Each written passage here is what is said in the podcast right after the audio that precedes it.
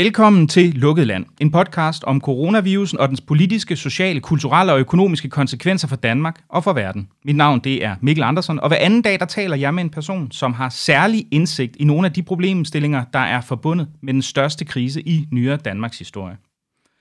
Torsdag tog Danmark for alvor hul på debatten om, hvad omkostningerne for coronabekæmpelse skal være. For er det rimeligt at redde et måske relativt lille antal liv og undgå et overbelastet sundhedsvæsen, hvis omkostningerne for samfundet, inklusive sygehusvæsenet, bliver enorme? Det spørgsmål har flere sundhedsøkonomer og flere andre rejst i indlæg, hvor de stort set alle hævder, at den diskussion er enormt tabubelagt. Men hvad mener den danske befolkning egentlig? Er der forskel på, hvordan danskerne ser på håndteringen af coronakrisen, og hvis ja, hvilke? Hvad mener eksempelvis henholdsvis røde og blå, unge og gamle, og hvor mange forventer danskerne vil dø af sygdommen? Og hvor villige er folk i forskellige grupper til at overholde de regler for social distancering, som regeringen har indført? Til at svare på alt det, der har jeg fået digitalt besøg af professor MSO ved Institut for Statskundskab på Københavns Universitet, Asmus Let Olsen. Og velkommen til dig. Ja, tak for det. Sammen med din kollega Frederik Hjort, der står du nemlig bag et igangværende forskningsprojekt om danskernes holdning til regeringens reaktion på krisen, og hvordan de ser på dilemmaet mellem økonomi og menneskeliv. Og I har netop udgivet de allerførste og altså helt dugfriske tal fra det her projekt. Men, men allerførst så vil jeg lige høre dig, for jeg ved, du selv har været i Wuhan, øh, der som bekendt var der, hvor virusen havde sit allerførste epicenter og blev spredt til, til resten af verden fra. Det var kort inden øh, selve udbruddet startede, men, men, men prøv at fortælle mig lidt om, hvordan du oplevede Wuhan øh, øh på det her tidspunkt. Ja, altså det har jeg jo, øh, altså indtil for en måned siden, så har det jo været en historie, som har skabt, skabt meget morskab i, i min omgangskreds, øh, og folk har, har, har lavet det sjov med det. Men jeg, jeg, vil, jeg vil tilbage kigge i min, i min kalender, jeg kan se, at jeg landede i, i Wuhan øh, fredag den 4. oktober, øh, og hvis vi skal tro New York Times og andre, så, så det første registrerede tilfælde af den her virus, det er jo 8. december, så præcis to måneder senere. Øhm, og det har nok været der øh, lidt før. Ikke at det er noget, jeg, jeg er stolt over, men altså, jeg har været i Wuhan meget, meget tæt på det her. Jeg var der sådan set i 10 dage. Og øh, jeg har været i Kina før, og, og Wuhan er jo, øh, er jo ikke det mest kendte del af Kina, men er trods alt en, en, en storby i Kina, en top 10 by, og nok også top 10 på, på kendthed, hvis man er kineser. Øh, ligger lige midt i Kina, der hvor alle kineserne bor.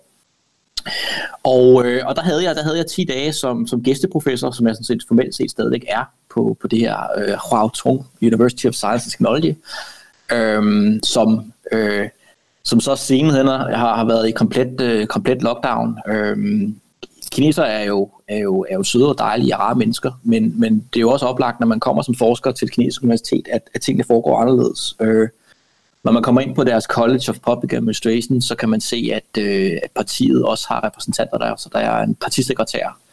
Man skal sende de slides, man skal præsentere for studerende dagen inden øh, til en slags audit, og, øh, og øh, de kommer også typisk ind og lytter på, hvad man, hvad man fortæller om. Øh, og øh, så det var det var grund noget anderledes. Man kan sige meget om, om, øh, om, om, om hastelovgivning i Danmark, men der er stadig endnu ikke socialdemokrater, der sidder og overværer forelæsninger på danske universiteter.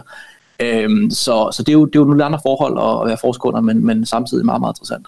Hvordan er selve byen? Altså, der har været snakket meget om de her, de her wet markets, hvor man formoder, at, at virusen kan være opstået, hvor du har levende dyr meget tæt, dyr, der ikke mødes i naturen normalt, og det gør, at virusen altså har mulighed for ligesom at mutere under, under helt optimale forhold. Man mener, at det måske er sprunget fra et desmodyr til en flagermus, eller også så er det omvendt. Har du, er det nogle af de steder, du har været? Ja, altså jeg, jeg, jeg elsker, jeg kan faktisk godt, jeg kan godt lide kinesisk mad. Jeg synes, kinesisk mad er dybt, øh, dybt undervurderet, øh, og jeg har et princip om, at spise alt. Øh, jeg har ikke spist hverken flagermus eller lignende, så det, jeg, jeg har ikke på ingen måde ansvarlig for noget af det her. Men, øh, men, men, men øh, når man går rundt i Kina og går lidt ned af, af sidegaderne, som jeg godt kan lide, så, så ser man jo, at kineser har jo et andet forhold til, til dyrevelfærden, vi har i, i Danmark. Øh, man ser dyr, som normalt ikke passer sammen i det samme bur, så man kan se høns og forskellige andre dyr med vinger, som er presset ind i det samme bur, og øh, jeg, jeg tror ikke, jeg har været på decideret øh, de her wet markets lige i Wuhan, men, men, øh, men salget af, af frisk øh, fjerkræ, som efter sine jo er, er, er fornemt i Kina og slå ihjel umiddelbart, så spise lige bagefter, det ser man over det hele. Hvad, hvad, hvad med siden du er kommet hjem? Hvordan har du, øh, altså, hvad, hvordan har du så, altså, har du sådan fuld sygdommen øh, siden starten? Altså, jeg må jo indrømme, det var, det, jeg har sådan bare tænkt på, når endnu en mærkelig sygdom, der er opstået over i, øh, i Kina, og det har vi jo været vant til flere andre gange med, øh, med, med både fugleinfluenza og, og forskellige andre virer, så, så det kom, altså, jeg, jeg havde egentlig ikke regnet med, at det var noget, vi skulle høre særlig meget mere til, øh, men det, det ændrede sig jo. Hvad med dig? Jo, altså jeg, jeg, har fulgt, øh, jeg har fulgt meget med. Det startede jo med, at jeg kom hjem og var stolt over, at jeg nu var gæsteprofessor på et kinesisk universitet de næste mange år. Og, øh, men da, da, da, da virusen så breakede der i starten af januar, så, så, så var folks spørgsmål jo, jo ret mange, øh, og nogle af de samme, som du også har stillet. Så jeg, jeg har nok fulgt det her øh, tættere end de fleste. Jeg har også været i kontakt med, med, med en del mennesker i Wuhan, de PhD-studerende. Jeg har noget at gøre med den professor, der har inviteret mig og fulgt lidt med i, øh, hvad de går og laver. Så jeg vil sige, at jeg har fulgt det her ret intensivt, men jo på en helt anden måde, end, end vi alle sammen har gjort inden for de sidste par uger, fordi jeg har fulgt det indtil for nylig som noget, et meget fjernt fænomen, okay. øh, som ikke rigtig var, var relevant øh, for Danmark. Og, øh, og man kan sige, relevant for den, for den danske debat lige nu, kan vi jo så sige, at de mennesker, jeg har kontakt med i Wuhan, de er, de er ikke tilbage i byen, og universitetet er, er ikke åbnet endnu, og, og Wuhan har altså været i lockdown siden, øh, siden januar. Ja, det må man jo sige. Det har været nogle ret voldsomme øh, virkemidler, man har taget i, i brug for at bekæmpe øh, virusen her. Jeg tror, de fleste, der har set de her optagelser af, af døre, der bliver simpelthen svejset til for at forhindre smittespredning. Øh, det virker jo meget drakonisk, må man sige prøv at, at fortælle mig lidt om, øh, hvordan I, øh, I fik ideen til det her projekt med at undersøge øh, befolkningens reaktioner på, på både på virusen og på, på håndteringen til det, og hvordan I fik det sat i søen så hurtigt, fordi det er ikke mit, nu er jeg jo ude af den akademiske verden for mange år siden, det er ikke mit indtryk, at det normalt kan gå så hurtigt, som, øh, som, som I har præsteret normalt. Det, det, det er jeg glad for, at du siger. Det har faktisk også været lidt en ambition. Nu, nu skal jeg ikke påstå, at vi på universitetet er særlig hårdt ramt af det her, men, men der er jo Øh, altså, de studerende er sendt hjem, og, og, og forskere har jo i udgangspunkt 50% af deres tid til forskningstid. Men, men krisen har jo også gjort, at rigtig mange af vores projekter er gået i stå. Så, så jeg siger ikke, at alle forskere ikke har noget at lave, men nogle forskere har måske oplevet, at deres egen dataindsamling er gået i stå. Og, øh, og så var vi så heldige, at, at samfundsvidenskab på, på KU valgte at udskrive øh, nogle små mini-grants til, til funding af undersøgelser i coronakrisen. Og og de lovede meget hurtig behandlingstid på, på 48 timer, hvilket også er exceptionelt. Nogle gange så søger man øh, forskningsmidler i den her verden, og så går der et halvt år, så får man et nej tak. Øh, det skal siges, det, det er jo små, det er små penge, det her, det er peanuts øh, til at undersøge de her ting, men, men vi tænkte, det kunne være godt at få en, en survey i, i marken, så vi søgte i tirsdag i sidste uge og fik svar øh, torsdag, og så var surveyet i marken øh, fredag for en uge siden. Øh, så det er ligesom været arbejdsprocessen, og så kan man sige, at, at så har vi valgt at tænke, at at det her det er primært et, et formidlingsprojekt. Altså forskningselementerne i det er selvfølgelig seriøse og gode, men vi synes også, det er vigtigt at få de her ting hurtigt ud. Så vi har valgt noget lidt noget utraditionelt og sådan set allerede fortælle om resultater af data, før alt data er indsamlet. Formelt set kommer de sidste svar faktisk først ind i morgen. Så har vi 1700 svar, lige nu har vi 1600 svar. Så de, de ting, vi kommer til at basere vores snak på, det er på 1600 svar, og, og, og vi synes også lige ind de endelige resultater. Men det er også utraditionelt, men jeg synes, det har været vigtigt at få de her ting ind i debatten, øh, for nu kører mange af de her debatter, som vi netop har spurgt danskerne om. Ja, man må, man må jo sige, at den har jo virkelig eksploderet her i dag, hvor, hvor det virker som om, at, at det er det emne, som, øh, som der for alvor er blevet taget hul på, og det virker også som om, den politiske borgfred næsten er blevet øh, brudt en anelse. Ikke? Lars Lykke er kommet ud fra sit, hvor han nu ellers går og gemmer sig, og har sagt, at, at han mener også, det er ekstremt vigtigt ikke? At, at, gøre kuren værre end selve krisen, og der har været sundhedsøkonomer ude i, øh, i, i pressen og, og forholde sig til det her. Men jeg skal lige, altså, hvordan, hvordan afvikler, altså 1600 svar er jo, er jo temmelig meget, det er jo det, man normalt, i Danmark mener jeg, man siger, der er det 1000 svar, der sådan er statistisk signifikant, altså som, som man mener, man kan konkludere noget på. 1600 er jo ret mange, altså har I hyret et, et, et, et, et analyseinstitut til at ringe rundt, eller hvordan? Ja, altså det, det, er ikke, det er ikke ringe rundt, men, men det, er, det er jo i dag er næsten alt internetbaseret, øh, også, også de dyre. Så vi bruger egentlig bare Opinion, som jo også er kendt fra Danmarks Radio, øh, deres Danmarks panel, hvor der er 41.000 danskere, der er med, og hvor de vedligeholder og sikrer repræsentativitet i, i stikprøven på, på almindelige ting som køn, alder og geografi. Og alder er jo vigtigt her, når vi får nogenlunde almindelig alderssammensætning af den her sample. Så vi har fået sådan et, et repræsentativt udsnit af danskere på, på de her variable øh, for folk over 18, skal lige siges. Så når vi snakker om unge her, så det er altså 18 plus øh, årige. Og altså ikke de helt unge, som vi, som vi, kan, som vi kan være med til at sample her. Så det er, det er Opinion, der har stået for det. Øh, og de kan, øh, de, kan, de kan godt samle de her data. Det skal nok ikke være nogen hemmelighed, at, at, at de her pollingfirmaer har jo heller ikke så travlt for tiden, fordi at øh, deres typiske kunde er jo ikke universiteter, men er, men er virksomheder, som skal have undersøgt, hvad for en tandpasta danskerne bedst kan lide. Og, øh, og den type øh, markedsforskning, den, den er jo forsvundet fra planeten fuldstændig i de her måneder. Øh, ja. Ja, ja, der er sandsynligvis ikke specielt mange, der sidder og, og interesserer sig voldsomt meget for danskernes holdning til, øh, til tandpasta for indeværende. Men, men hvis vi nu ser på, på, på, på det, sådan det, det store spørgsmål, altså det er, hvordan prioriterer danskerne det her med menneskeliv kontra økonomi? Det er, det er jo et af de, de ting, som, som ligesom er helt centrale i debatten for indeværende. Der har I formuleret et spørgsmål, som, som, som befolkningen skulle, eller som, som panelisterne skulle forholde sig til. Kan du lige prøve at redegøre for, hvordan I har, hvordan I har stillet det her dilemma op? Ja, altså vi, vi har egentlig taget udgangspunkt i, i en klassisk type af spørgsmålsgenre, øh, som, som egentlig også har været en del af den danske vandundersøgelse. Den danske vandundersøgelse er jo, er jo en, øh, en ting, der har kørt fra for alle folketingsvalg siden 74. 75, øh, hvis jeg husker korrekt. Og der har man forskellige typer spørgsmål med dilemmaer. Typisk dilemma, man, man har, det, det er sådan lidt det her skat kontra velfærd, som vi kender. Og vi tænkte, at vi kunne, vi kunne prøve at lave en versionering af det. Øhm, men den skulle nok være lidt blødere, fordi vi ved godt, at når man spørger om sådan nogle undtåelige ting, så er der rigtig meget af det, der, kan, der vi kan kalde social ønskværdighed, altså social desirability. Øh, det er ikke socialt ønskværdigt at sige, at økonomi er vigtigere end menneskeliv, for eksempel. Øh, så vi er nødt til at gøre det lidt blødt. Så vi valgte at sige, at, at nu kommer der et, et, et dilemma her, og nu skal du høre to påstande. Øh, det er to personer, vi kan kalde dem A og B. Øh, og du skal svare, om du er mest enig med person A, eller mest enig med person B. Øh, og, og person A siger så, at vi skal minimere antallet af dødsfald forårsaget af coronavirus, uanset hvor høj den økonomiske pris bliver. Så det er altså meget ultimativt, øh, må man sige. Ikke? Og person B siger, at den økonomiske pris kan blive så høj, at vi må acceptere lidt flere dødsfald af hensyn til at redde Danmarks økonomi. Så er spørgsmålet, hvem er mest enig i, og man kan også svare, at man hverken er enig i A eller B, og man kan også svare, kan også svare ved ikke. Og hvad er så resultaterne, der kommer ud af det? Ja, altså resultatet er, at, at øh, lige akkurat næsten præcis 50% af danskerne er enige med A, altså at vi skal minimere antallet af døde øh, forårsaget af corona, uanset den økonomiske pris. og så er 35 procent enige med B, som er altså det her synspunkt, hvor man også begynder at tage højde for de økonomiske forhold.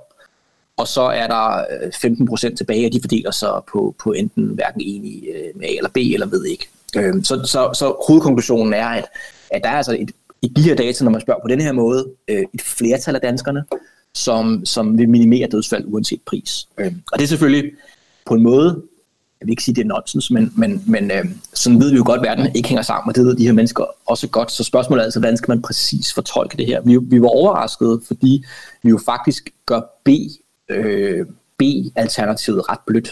Øh, vi siger jo egentlig bare, at vi skal acceptere lidt flere dødsfald. Øh, så på den måde jeg var jeg ret overrasket over, at selv i den ret bløde med, med ret bløde alternativer, som jeg synes giver folk en fin bagdør til både at være ordentlige mennesker og svare på spørgsmålet og tage B, er der alligevel øh, halvdelen, som, som, tager, som tager mulighed af, som er meget, meget, meget ultimativ. Hvis man, hvis man går ned og ser på, hvem der har svaret hvad, hvad kan vi så sige om det? Altså hvis vi bryder de, de her, altså de henholdsvis A- og B-løsningerne ned på forskellige grupperinger i forhold til alder, politisk overbevisning, kan man så sige noget om, hvordan det fordeler sig?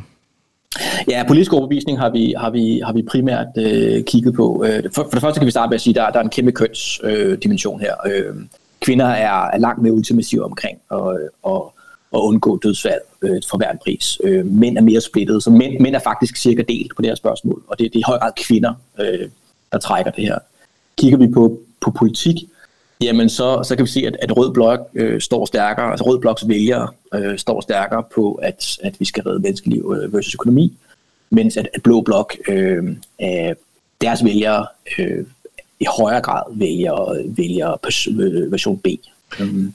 Ja, det er jo egentlig en ret udtalt forskel. Altså det er 60 procent af, af Rød Blok, der mener, at man skal minimere dødsfald uanset pris, hvor det så er omkring 30 procent ved, ved Blå Blok. Kom, kom det bag på jer?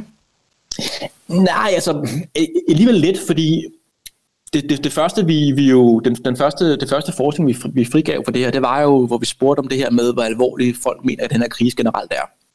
Og der synes vi det var interessant og måske meget sigende for det danske samfund, lidt modsat det vi ser i USA, at der var ikke nogen politisk forskel i, og man synes det var en alvorlig krise vi var i.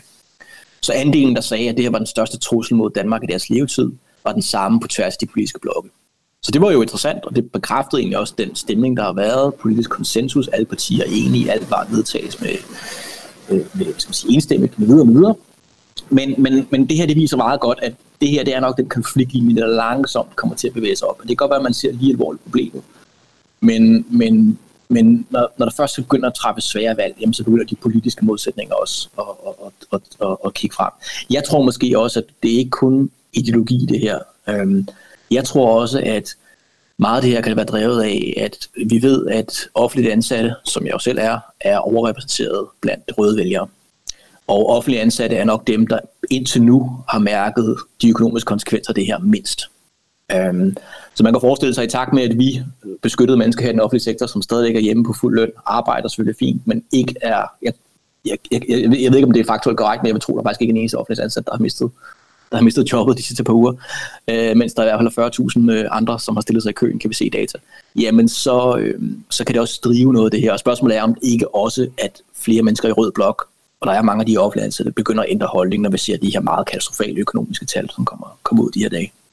Ja, man kunne vel, man kunne vel altså hvis, hvis der er udsigt til, og det har Mette Frederiksen jo lagt en lille smule i ovnen til, at, at det bliver et, et, et, et noget anderledes Danmark, der kommer ud af krisen her. Altså hvis man begynder at frygte for også sin, sin jobsikkerhed i, øh, i den offentlige sektor, så kan man vel forvente, at det også, hvis du har ret i den udlægning, at det er noget, der vil, vil afspejles i tallene på et eller andet tidspunkt. Ja, det, det, må, det, må, det må vi næsten tro. Ikke? Og så, så synes jeg altså også, det er vigtigt at sige, som, som der også er blevet diskuteret i dag, at, at, at og det har vi også fået noget kritik for, jeg skal også hilse at sige, efter det var i TV2-nyhederne i går, at der jeg har fået en del vrede mails omkring det her dilemma. Folk synes ikke, det, det er et færre dilemma, og det kan jeg egentlig godt være enig i. Vi ved ikke. No, nogle typer trade-offs er jo sådan, at får du en af noget andet, så får du en mindre af, af, af noget tredje. Ikke? Altså, så der, det, er, det kan vi kalde et nulsumspil. Og, og jeg tror, de færreste seriøse mennesker, men det er ikke mit felt, men sundhedsøkonomer vil sige, at, at det her det er et præcis nulsumspil. Så det betyder ikke, at hvis vi åbner i morgen, så er der ingen økonomiske problemer. Um, for der er oplagt også økonomiske problemer forbundet med at en masse mennesker bliver syge og dør, og vores sundhedsvæsen bliver overbelastet. Øh, det kan intet samfund holde til. Men, så, ja. Jeg bare fortsætte. Så på den måde kan man sige, at, at, at jeg tror, at øh, det, det, det kunne også være måske relevant at vide for, for, for den, der lytter med her, at en grund til, at vi har samlet 1700 mennesker, det er, at vi vi gerne spørge de her mennesker igen. Og der ved vi, når vi spørger igen, så er der nogle flere, der falder fra. Så de selv samme mennesker, vi har, vi har snakket med nu, dem kommer vi også til at interviewe om en uge og om to-tre uger. Og så kan vi følge, ligesom, hvad, der, hvad der sker. Øh, hvad der sker på det her punkt. Øh, hvordan også folk opdaterer. Og, og noget af det, jeg tror, vi vil gøre, det er at prøve at stille folk over for flere typer af dilemmaer.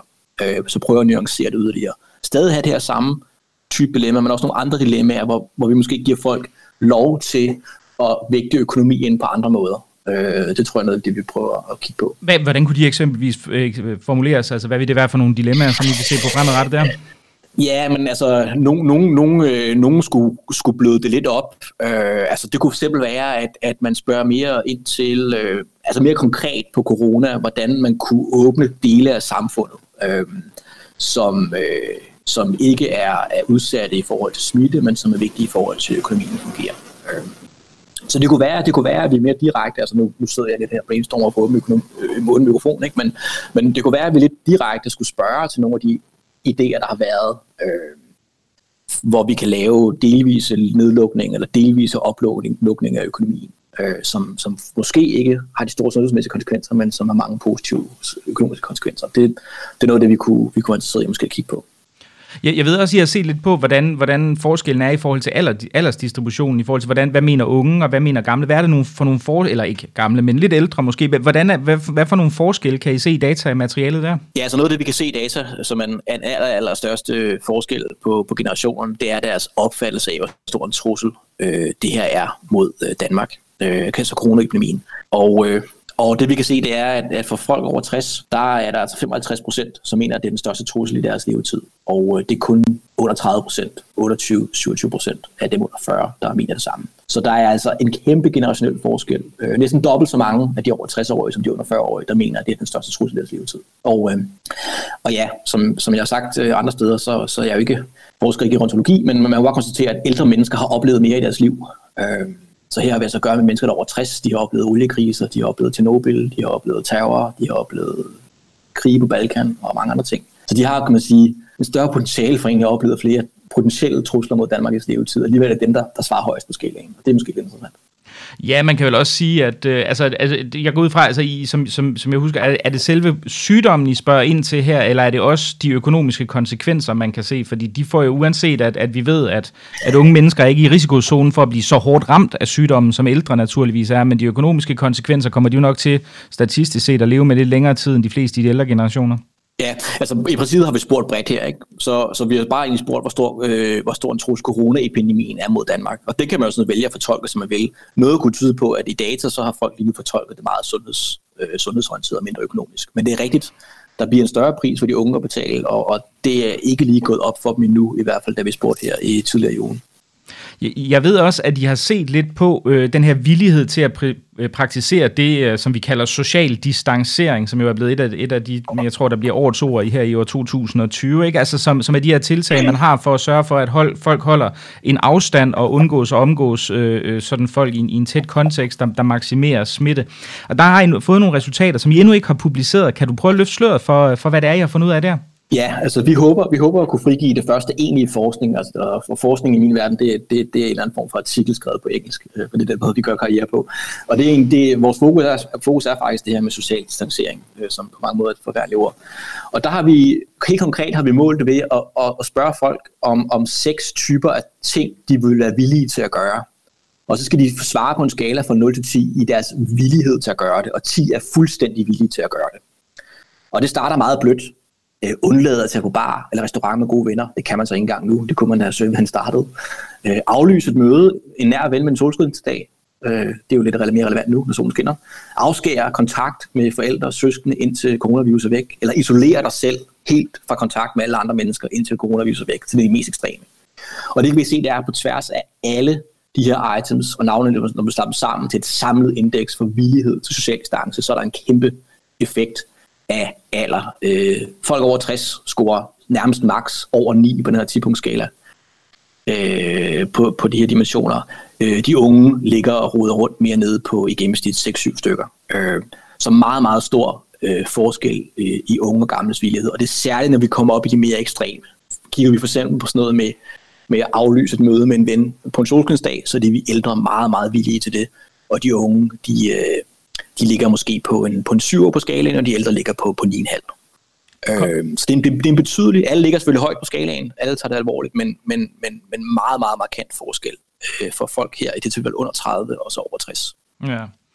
Ja, det, er jo, det er jo, bliver jo interessant at se, hvad konsekvenserne af det i praksis har været, for der har jo været tal fremme, som tyder på, at, at der også sker smittespredning blandt sådan unge, som bliver relativt øh, meget let ramt af den her sygdom, så man kan sige, hvis, øh, det kunne jo være en af de ting, der, der fremadrettet vi kunne afspejle sig også i, øh, i sygdomstal, men det vil vi, kan vi selvfølgelig ikke udtale os om på baggrund af, af din forskning. Men jeg tænker på, hvad har egentlig overrasket dig, dig mest, når du sidder og kigger på de her, de her forskningsresultater, som I har fået ind?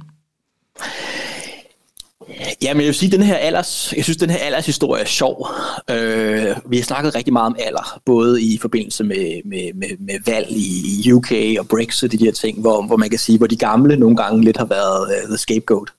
Øh, man har snakket om, at hvis det kun var folk under, under 45, der måtte stemme, så, så må Brexit aldrig ske, og du ved, man skal bare vente på, de gamle dør, så får vi endelig politiske forandringer. Og det er lidt sjovt at have et spørgsmål her, hvor man kan sige, at, øhm, øh, at hvor, hvor i mange andre politiske spørgsmål, der, der er de, de unge måske i godstegn, de progressive, dem der er villige til forandring og ændre adfærd. Og så har vi her et spørgsmål, hvor alting er vendt rundt. Øh, hvor de gamle øh, i høj grad lytter til myndighedernes øh, råd og forslag. De er selvfølgelig også meget udsatte og meget villige til at ændre deres, deres adfærd, hvis, hvis vi skal tro, hvad de svarer. Og de unge egentlig er mere fodslæbende og mere skeptiske og mindre villige. Øhm, og øh, jeg tror faktisk noget af det, som, som allerede nogle folk har, har nævnt, det er jo, øh, og mange har spurgt, egentlig også journalister har spurgt, jamen kan det være fordi, at de unge måske tænker, at det her fortrænger andre problemer, som de er mere optaget af, for eksempel klima. Øhm, så jeg tror noget af det, vi, vi vil kigge lidt videre på, også i de næste runder, det er at kigge på den her generationelle kløft. Og, øh, og måske, måske ligger der en lille historie, som kunne være, at, at at øh, man, føler, man føler, at nogle af de mærkesager, man nu har kæmpet hårdt for, lige pludselig bliver vasket væk den ene dag efter den anden øh, på grund af corona. Og, og det måske også er en, en motor i noget af det her uvillighed. Men det er, det er bare en, en, en hypotese. Altså så, altså så de unge simpelthen tænker, at fordi klimasagen er forsvundet fra dagsordenen, så, så er der sådan en slags nærmest, øh, hvad skal man kalde det, kontrær vrangvillighed i forhold til at, til at praktisere de tiltag, som man mener kan minimere smitten? Ja, altså præcis. Ja, øh, kontrær vrangvillighed, det, det, det kunne egentlig være hypotesens navn. Altså, men, men det, er ikke, det, det, det er der ikke noget, vi har kigget, der, der støtter lige nu i data, sådan set, nødvendigvis. Men, men, men det er bare bemærkelsesværdigt, at, at her har vi et spørgsmål, jo, som på mange måder egentlig vil være velegnet til nogle af de samme dimensioner, hvor man har set, at de unge har særlige holdninger. Øh, det er jo en slags altruisme øh, at blive hjemme og ikke have kontakt, fordi man hjælper mennesker, som er svage og udsatte og ikke kan hjælpe sig selv øh, med at undgå smitte, eller ikke kun hjælpe sig selv. De er også afhængige af andre menneskers hjælp. Og så ser vi alligevel, at, at, at det her ligesom på en eller anden måde vender om, at de, de unges villighed øh, er, er markant lavere end, end de ældres. Øh, og det, det betyder også bare på, at, at at, at, at myndigheder og regering har en, en arbejdsopgave for, altså, i forhold til at sikre, at, at de unge også, øh, også følger de her spilleregler på en eller anden måde hvis, hvis jeg nu spørger ind til, at det, det her det er bare sådan, det er det, der spørger jeg dig måske ikke så meget som en, der udtaler på, der på baggrund af de her forskningsresultater, der, der nu foreligger, men måske bare som, som sådan borger og naturligvis også som samfundsforsker. Er der noget i den måde, som, som befolkningen, som danskerne har håndteret, både den her nedlukning og epidemien, er der noget, der er kommet bag på dig, noget, der har overrasket dig? Nej, altså det, øh, det, er der, øh, det er der egentlig ikke. Jeg tror, det her det, det er et ret stort chok for os alle sammen. Vi har ligesom vendet os til nogle debatter og nogle temaer, som vi troede skulle dominere den kommende tid. De er jo bare forsvundet, øh, kan man sige med et. Øhm, nej, så jeg har, egentlig ikke, jeg har egentlig ikke været overrasket. Måske har jeg været overrasket over, at der trods alt har været så lidt politisk debat, at der ikke er nogen partier, der har forsøgt at udnytte de her ting endnu. Øhm, og det er måske på vej til at ændre. Men, men, at, at der sådan set ikke har været nogen væsentlig politisk debat om noget af det her de sidste tre uger, har alligevel overrasket mig. Jeg ved godt, at vi har en konsensuskultur, og der ikke er polarisering. Men øh, det har alligevel været, været overraskende, at, at øh, øh hvad skal man sige, den enighed med regeringen har været så stor. Ja, jeg ved ikke, jeg ved ikke, altså når jeg har siddet og fulgt øh, sådan debatterne internationalt set, så virker det også unikt. Altså der er selvfølgelig mange steder, hvor, hvor, hvor der har været nogen enighed om, hvad for en retning man har gået, men, men at der har været så relativt lidt debat om det, som, øh, eller politisk uenighed, som, som, som tilfældet har været i Danmark, det virker næsten som, som lidt en outlier i den her scene.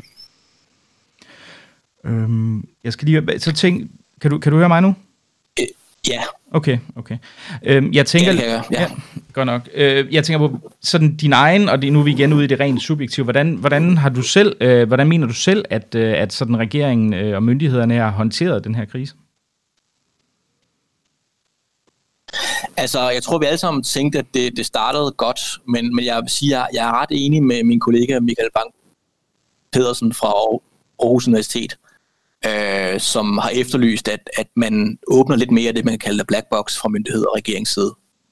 Altså at man fortæller lidt mere og begrunder, og, og fortæller om strategier, og fortæller om valg og overvejelser. Øhm, jeg tror, der er ham, der ligesom citerede det her med, at altså, befolkningen kan godt handle the truth. Og øh, det, det tror jeg, at øh, man kunne benytte sig mere af, for at, at få flere folk med på at ændre adfærd. Ja, det virker jo meget til, at man har anlagt sådan en, hvad kan man sige, en, en delvist ufejlbarlighedskultur, som måske er en, en uheldig i betragtning af, at det var sådan ret uomtvisteligt, at, at der, der er jo begået nogle fejl i den her proces. Ikke? Altså vi kan jo sige, hvis, hvis det ikke havde været, fordi man havde undladt at, at fraråde rejser til Tyrol, eller lavet rejseforbud dertil, så havde det hele måske set en smule anderledes ud, ikke? Jo, og jeg synes også, øh, altså den, hele den her teststrategi-historie, øh, og hvad der er op og ned i den, og hvorfor vi ændrede strategi og nu ændret tilbage, og, og hvilke begrundelser, det synes jeg stadigvæk er, er, er for mig at se det største mysterium af, af det, der er foregået i sidste par uger. Ja, altså jeg, jeg må jo indrømme, jeg har jo også, jeg har også undret mig, mig meget højlydt over det, fordi WHO og rigtig mange andre har jo siddet og påpeget, at de steder, man faktisk har håndteret det her mest effektivt, jamen der har man jo altså lavet smittesporing, og det har man jo af, af uansagelige grunde i Danmark valgt at, at opgive den, øh, den 11. marts og udlagt det, som om det var ligesom et strategisk valg og det virker at se i bagspejlet temmelig underligt, fordi øh, øh når man kan sige, at WHO anbefaler det modsatte, og det andet er, er best practice, der faktisk ser ud til at virke i andre lande, hvorfor er det så egentlig, at det ikke skulle kunne virke i Danmark? Jamen, jeg er enig, og, og, og nu, nu bliver det jo koblet sammen til spørgsmålet om at kunne åbne økonomien op igen. At, at, at, at måske en forudsætning for at gøre det, det er, det er, det er test og, og opsporing, og det er ikke, det er ikke mit fagfelt, men, men det, det lyder som en rimelig konklusion. Det er, den, det er derfor, Koreas økonomi er relativt åben, og Taiwan og med videre øh, i dag. Øh, så, så nu, nu kan man sige, nu, nu er det ligesom om, at alle historier på en eller anden måde smelter sammen. Økonomi over for menneskeliv smelter sammen med, med spørgsmål omkring teststrategi og alle de andre ting. Og, øh, og det ser ud som den konflikt og den, øh, altså den, det, er helt, det helt, helt store spørgsmål for mig at se øh, rent politisk, som, øh, som kommer til at dominere de, de, næste, de næste uges tid. Jeg tænker, som, som forsker må det her også være, en, og det, det siger jeg ikke på nogen måde for, for, for at nedspille de, de, de, de tragiske implikationer og, og samfundsmæssige konsekvenser af det her, men det må jo være en fantastisk mulighed også til at kunne sammenligne, øh, hvad kan man sige, reaktioner og politikker og, øh, og holdninger på tværs af lande. Ikke? Altså når man står med, med en, en så bred palette af forskellige europæiske lande, der griber det an på forskellige måder, og du har befolkningernes reaktioner i, i, de, i de, de forskellige lande, der må komme utrolig meget ud af det, forskning ud af det her, når vi er ude på den anden side engang. Ja, det, det gør der. Det gør der. Altså, ja, man kan næsten allerede blive lidt træt øh, i ansigtet, når jeg tænker over det, men det, det her kommer til at fortsætte at dominere de næste mange år, og man kan jo også se, at fondene, de private, de store private fonde på, på, i Danmark på forskningsområdet er, er jo løbet ind på det her felt. Vi har set Carlsbergfondet komme med kæmpe donationer på, på 80-90 millioner kroner. Nordea-fonden, ikke Nordea-fonden, nu hedder det Novo-fonden, har lovet 50 millioner væk. Øh, og, og mange ting, så der kommer til at komme rigtig, rigtig meget forskning på det her felt. Og, øh, og nu vi snakker meget om, at, at, at det her selvfølgelig er sundhedsfaglige argumenter, der skal tælle, men, men som mange andre har gjort opmærksom på, social distancing og alle de andre spørgsmål, det er jo basalt set samfundsvidenskab. Altså det handler om, at mennesker skal ændre adfærd ude i samfundet. Det er ikke noget, der foregår på et hospital, eller det, er ikke, det har ikke noget med virusteori at gøre. Det handler om, at mennesker skal ændre den måde, de, de er i samfundet på. Og det er jo det, vi studerer i samfundsskaberne. Og det viser også bare, at, at det bliver ikke kun et mediciner, der kommer til at nørde det her. Øh, økonomer, statskundskaber, sociologer, jurister, af hvordan det skal krybe og gå, de, øh, de kommer til at studere det her mange, øh, mange, år, øh, mange år frem efter. Jeg, jeg er sikker på, at vi kommer til at imødese en masse fascinerende papers omkring øh, kønsperspektiver i forhold til, til coronabehandling og en masse andre ting, når alle folk de ligesom skal finde en vinkel ind, yes. ind, ind i det her fra deres eget, fra deres eget respektive lille forskningsfelt, ikke? Helt klart. Ja, nu er der udfald igen. Helt klart humanistisk. De skal nok finde os. Nå, ja, ved du hvad, jeg skal lige høre et, et aller sidste spørgsmål på den her noget choppy linje. Hvordan har du egentlig selv øh, reageret på den her krise? Hvad har du valgt at, at, at gøre i, uh, i situationen? Jamen, jeg sidder, jeg sidder i min, i min dagligstue øh, med, med to skærme foran mig og, og, og, og cruncher tal hele dagen, og har ikke, har, ikke set, har ikke set andre mennesker end min kæreste de sidste, de sidste 14 dage face to face, og så jo sød kassedame nede hjemme. Øh, og øh, så min, min dagligstue er min nye arbejdsplads, og øh, jeg tror, at det kommer til at være mindst en måneds tid nu. Det bliver spændende at se. Du skal i hvert fald have tusind tak, fordi du øh, vil være med. Øh, Asmus Let Olsen, øh, professor MSO ved øh, det samfundsfaglige fakultet på Københavns Universitet. Tak fordi du var med. Tak for det, Mikkel.